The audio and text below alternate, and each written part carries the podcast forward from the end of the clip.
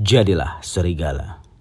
Meski ia tidak segagah singa dan harimau, setidaknya ia tidak pernah diperbudak oleh dunia sirkus.